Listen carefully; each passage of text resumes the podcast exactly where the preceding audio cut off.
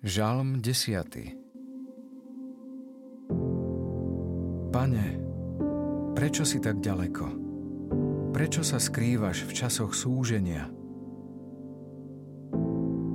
Bezbožný vo svojej píche sužuje bedára. Nech sa chytí do nástrach, čo sám zosnoval. Veď hriešnik sa chvastá svojou náruživosťou, a lakomec sa vychvaľuje. Hriešnik pohrda pánom a namyslene hovorí Boh nezasahuje, Boha niet. Také sú všetky jeho myšlienky a jeho cesty sú vždy úspešné. Ďaleko je od myšlienky na tvoj súd – a všetkých svojich odporcov nemá za nič.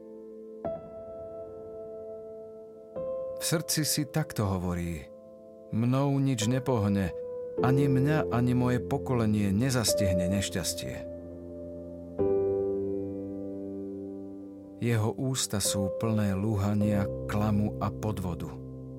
Pod jeho jazykom zločin a násilie –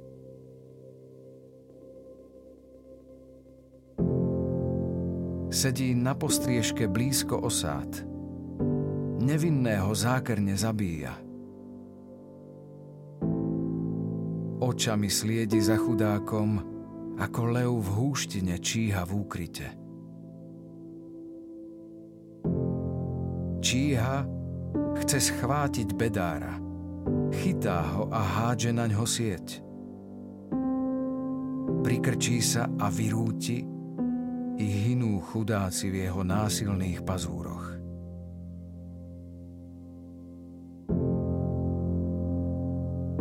V duchu si ešte hovorí, Boh zabudol, odvrátil svoju tvár, vôbec sa nedíva.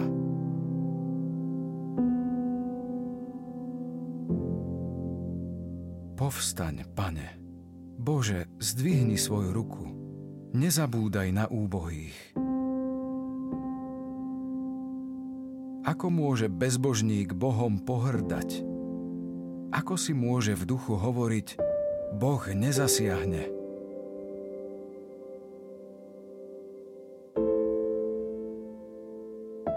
Ty vidíš, veď ty hľadíš na útrapy a žiaľ a berieš ich do svojich rúk. Na teba sa chudák spolieha a sirote pomáhaš rozmliašť rameno hriešnika a zločinca.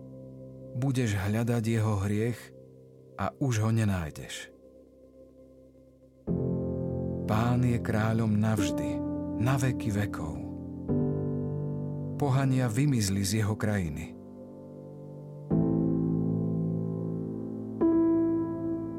Pane, Ty vyslýchaš túžbu úbožiakov, vzpružuješ im srdce, ucho si k ním nakláňaš –